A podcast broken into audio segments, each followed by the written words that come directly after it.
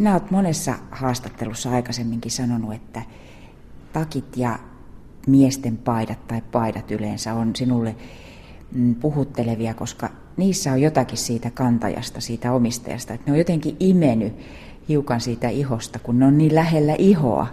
Oletko edelleen samaa mieltä, vaikka aika monta takkia ja paitaa olet käännellyt elämäsi aikana? Kyllä, mä kuule olen, olen sitä mieltä. Jotenkin se vaan tuntuu, että niissä on jotain sitä tekijä, ei te, tekijänsä, totta kai tekijänkin, mutta, tai siis minun, jos mä oon taiteilija, niin, e, mutta niin kuin siitä, mä ajattelen, että siinä takissa on ollut lämmin, rakastava sydän sisällä, ja jotakin siitä elämästä on jäänyt mukaan siihen. Se on kiva ajatus, vaikka ei se olisi tottakaan. Mutta minulle se on semmoinen lämmittävä ajatus.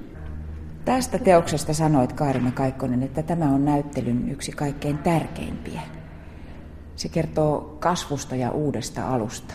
Miten sinä kuvailet tätä nyt itse? No joo, tämä oli minulle kauhean rakas silloin työunella, kun mä tätä tein, että, että tota, ensin mä kiinnyin tuohon miesten takkiin, jos, jossa on ollut, joka on elänyt pitkän elämän monenlaisessa mukana. Ja sitten se on tuommoinen maanvärinen. Ja sitten mä kiinnyin tuohon tohon tota asiaan, että hän kurottaa kohti valoa ja kohti tulevaisuutta ja hän, hän puhkeaa kukkaan ja tuo kukka on tuommoinen pieni tytön mekko. Se on siis veistos seinällä oleva veistos. Siinä on käytetty materiaalia, joka on sinulle hyvin tuttua, tai sinun töistäsi hyvin tuttua, on miesten takkeja, paitoja, ja sitten vähän uudempana elementtinä juuri nämä tyttöjen mekot. Niitä ei ole kovin usein aikaisemmin ollut, paitsi tässä näyttelyssä. No niin, se on uusi, uusi asia.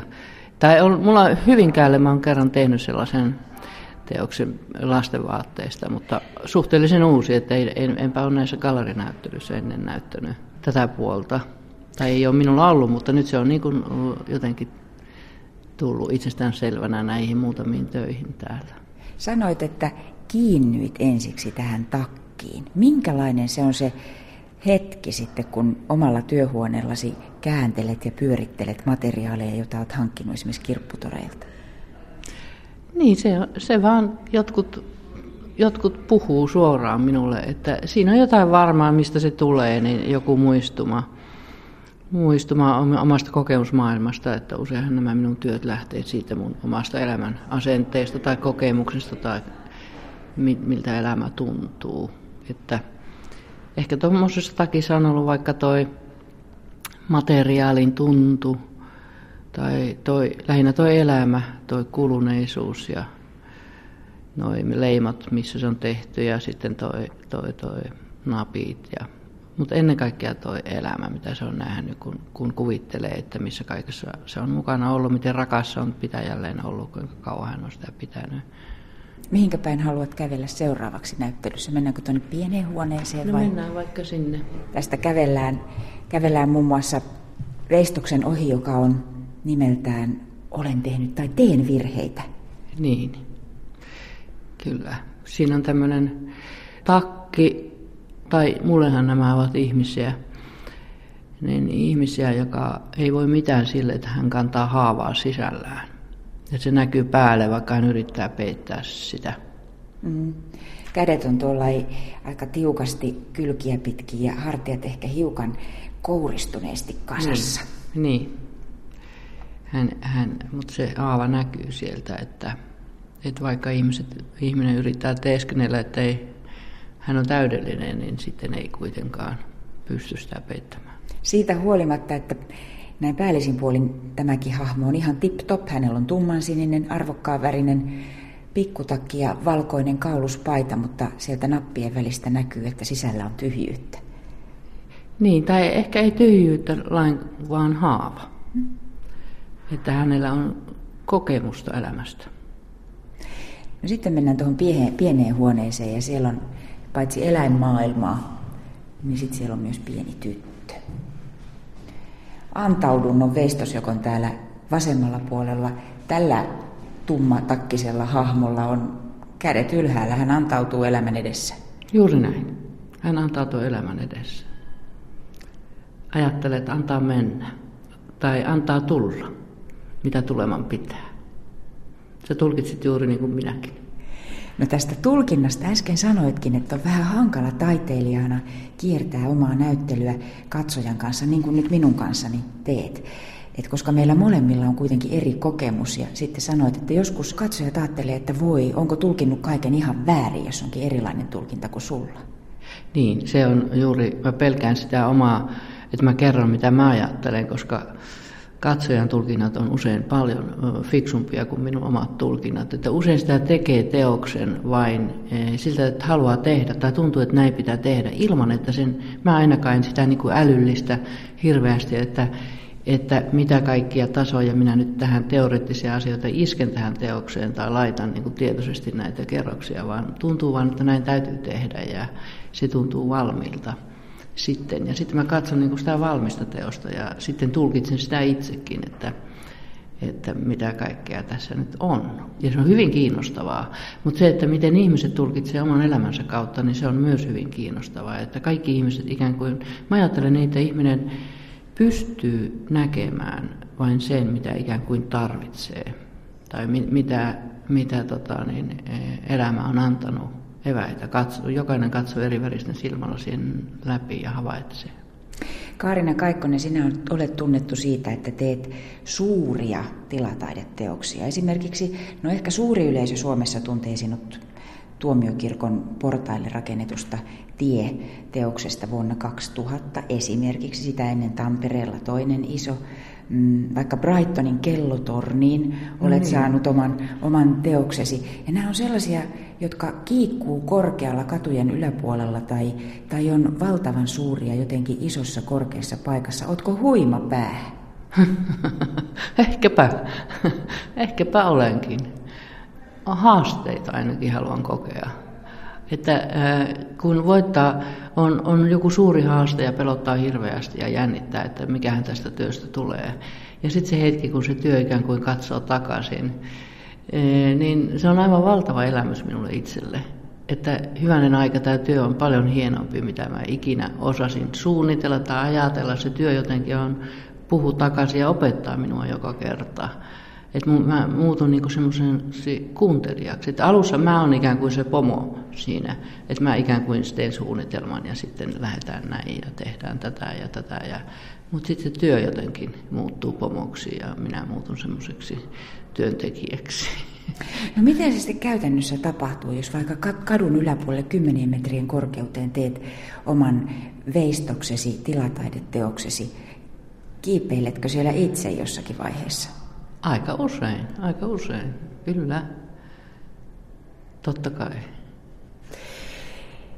Olet joskus sanonut, että se tekee aina jollakin tavalla kipeää, kun sitten ne täytyy purkaa ne suuret teokset. Just Pääseekö se. ihan poru? No kyllä, kyllä se hyvin haikea hetki on. Ja näitä luopumisia mä oon tehnyt elämässäni hyvin paljon. Paljon, että kyllä se on aina, aina tota, niin, sellainen vähän kurja asia. Mutta mä oon aina ajatellut niin, että että tota, niin, me ihmiset ollaan täällä hetki, hetki vain ja, ja se mun teoskaan ei tarvitse olla niin kuin, kaikki teokset, ei tarvitse olla, olla tota, ikuisia. Että se riittää, että on saanut ihmisille niin kuin sen hetken tarjota just näissä tilapäissä installaatioissa. Siinä kun tekee jotain vaikka kadun yläpuolelle, niin e, jos on pysyvä, pysyvä teos, niin silloin pitäisi ajatella ihan hirveästi sitä materiaalia ja kestävyyttä ja kaikkea kaikkea. Mutta on mulla näitä vaateteoksia ollut niinku pysyviksikin uloskin ostettu, että sitten vaan vaihdetaan niinku tietyin valoväliajoin niitä vaatteita. Käyt läpi materiaalivarastojasi ja mietit, mikä käy tilalle. Niinpä. Muuttuvatko ne teokset sitten ajan myötä? Onko, tuleeko sinulle joskus sellainen tunne, että tähän ei kyllä tämä sininen paita enää käy? Hmm. Maailma on tummunut. No jaa, kyllä noin, noin voi, voi käydä, mutta silloin se ei ole enää sama työ, jos mä lähtisin sitä muuttamaan. Että tuolla Uumajassa esimerkiksi on Uumidalen Sculpture Park, semmoinen kuovestopuisto, niin e, kyllä me siellä aina vaihdetaan, tota kertaa kerran on vasta vaihdettu, niin e, hyvin samalla tavalla tehdään, että se on sama työ. Kaarina Kaikkonen, sinä olet sanonut, että tykkää tästä vuoropuhelusta arkkitehtuurin kanssa, kun monta kertaa yhdistät omaa työtäsi joihinkin suuriin rakennuksiin esimerkiksi, taikka vaikka tilaa, jossa on merkittäviä rakennuksia ympärillä tai mielenkiintoisia mm. rakennuksia. No mitä ne rakennukset sinulle juttelevat? No rakennukset ovat hyvin kiinnostavia, että se on tavallaan niin kuin vaatteen jatke ihmisellä, että se on jonkinlainen kuori ihmisen ympärillä myös. Ja äh, sitten se kantaa sitä historiaa, historiaa mennessään, sitä elämää, mitä se on nähnyt ihan niin kuin vaatekin, että siinä on äh, se menneisyys läsnä ja sisältö, mitä se on kokenut ja mitä siellä on tehty sillä rakennuksen sisällä. Että, ää, mutta sitten siinä on myös tämä visuaalisuus, että minkälainen visuaalinen jännite siitä syntyy ympäristöönsä. Ja sitten jos mä teen siihen taideteoksen, niin minkälainen vuoropuhelu siinä syntyy sen teoksen, että mitä minä olen tässä tilassa. Sillä tavallahan se teos lähtee liikkeelle, että mä itse ensin olen siellä ja koen, että miten minun elämä tai minun persoona suhtautuu tähän ympäristöön. Että se taideteos on sitten ikään kuin vuoropuhelu minun maailmankuvan tai minun ajattelun ja sen ympäristön kanssa. Että niistä yhdessä syntyy jännite ja sillä tavalla jotenkin siihen suuntaan. No nyt ollaan Galleri Forsblomissa, jossa on, on näyttely töistäsi, jotka ovat paljon pienempiä kuin tällaiset suuret tilataideteokset, jotka on rakennettu vaikka johonkin kirkon yhteyteen. Esimerkiksi tässä on meillä edessä hyvin pieni teos sinun teokseksi. Niin on, niin on. Että tämä edessä oleva, oleva teos on tällainen äh, ikään kuin kovassa liikkeessä oleva pienen äh, tytön mekko, joka yksikseen siinä heiluu, liikkuu. Tämmöiset pienet teokset on hyvin intiimejä ja äh, tämä on aivan ihana puoli elämää tehdä tämmöisiä pieniä, pienempiä teoksia aivan yksin työhuoneella ja äh, sitten se sisällöllinen puoli siihen on, niin kuin, se on hyvin paljon intiimimpi, että se koskettaa niin kuin lähietäisyydeltä eikä sillä tavalla suuressa mittakaavassa. Niin suurten teosten tekeminen on myös ryhmätyötä. Se on paljon, paljon sitä, että mulla on aina, aina paljon avustajia ulkomaillakin, jos teen. Niin. Ja siinä syntyy semmoinen aivan ihana henki, yhteishenki sitten, kun sitä työtä yhdessä tehdään. Jatketaan matkaa. Karina Kaikkonen, sinä matkustat paljon. Olet palkittu eri puolilla maailmaa. Egyptissä, Italiassa, Hollannissa, Saksassa, muun muassa, jos näitä ulkomaisia palkintoja nyt sanotaan. Valtion taiteen palkinnon olet niin ikään saanut Suomessa ja vaikka mitä. Olet valtavasti järjestänyt näyttelyjä ja erilaisia teoksia rakentanut eri puolille maailmaa. Ootko hyvä pakkaamaan? Kuule, no jaa. Matkalaukkuja on kaksi kokoa valmiina usein, usein että... Sen takia kysyn, koska, koska vaatteet ovat sinun materiaalisi, niin mietin, että millä tavalla tässä arjessa ihan itse vaatteisiin suhtaudut. Onko pakkaaminen jotenkin sellainen tärkeä rituaali sinulle, kun lähdet reissun päälle? Reissunainen kuitenkin olet. Hyvin vastenmielinen asia mulle omat vaatteet on, että, tai sillä tavalla ehkä, mä, ehkä ei niin, että vastenmielinen, vaan että mä en haluaisi vaihtaa vaatteita. Että mä haluaisin pitää aina ne samat vaatteet, mitkä mulla oli eilen tai päivänä, että, että se uuden vaatteen hyväksyminen tavallaan osaksi itseään aina mulle hyvin vaivalloista, että mä mieluiten pidän aina vanhoja vaatteita. Ootko sitten pyykkipäivän rakastaja? no en. Eli selvästi on niin, että vaatteet on sinulle tällaista taiteellista materiaalia. Sinulla on ihan toisenlainen suhtautuminen vaatteisiin kuin ehkä suurimmalla osalla. No mä en sitä tiedä, miten suurimmalla osalla on, mutta äh, ehkä mä näen vaatteet elämän symbolina sillä tavalla. Kaarina Kaikkonen, oletko optimisti? No ehkä olenkin. Koska esimerkiksi tuota työtä, joka tuossa vastapäisellä seinällä katsoa, kun siinä on hetken, mitä oikein luntata. Nimi oli äm, Koivuna suhtaudun maailmaan tyynesti. Siinä on seitsemän tällaista miesten paidoista tehtyä koivun runkoa vierekkäin oikeastaan. Näin mä ajattelin sen. Ja sitten tämä tyyneys otsikossa, niin mä ajattelin, että elämää elämässä tapahtuu kaikenlaista, mutta että tässä työssä mä samaistun puuhun, koivuun joka toteaa vain, että näin elämä menee ja uusi kevät tulee joka kerta ja puhkean kukkaan joka kevät uudestaan. Vähän samaa kuin tässä vasemmalla puolella ja tuolla toisella puolella on tällaisia hiukan tummempia versomaisia kasvun aikateoksia. Niin, tämäkin on, on sitä samaa teemaa, kasvamisen teemaa, että tässä mä ajattelin, että mä samaistun tällaiseen vaikka vanhaan perunaan, joka itää. Että ei voi mitään, kun uutta kasvua pukkaa. Voimalla. Niin. Että tavallaan siinä itse niin kuin, elämä jatkuu ja asettuu niin kuin uuden kasvun alustaksi, eikä sen suuntaa voi aina itse hallitakaan, mutta sisällä on valtava voima. Vastapäisellä seinällä on, on siis koivuja. Tällainen hyvin suomalainen puu. Kasvaa niitä muuallakin, mutta jotenkin suomalaiset ovat ottaneet sen omakseen.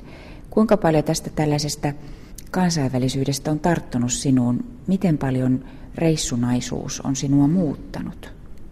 Enpä osaa sanoa, onko muuttanut mitenkään. Saattaa olla, että ei.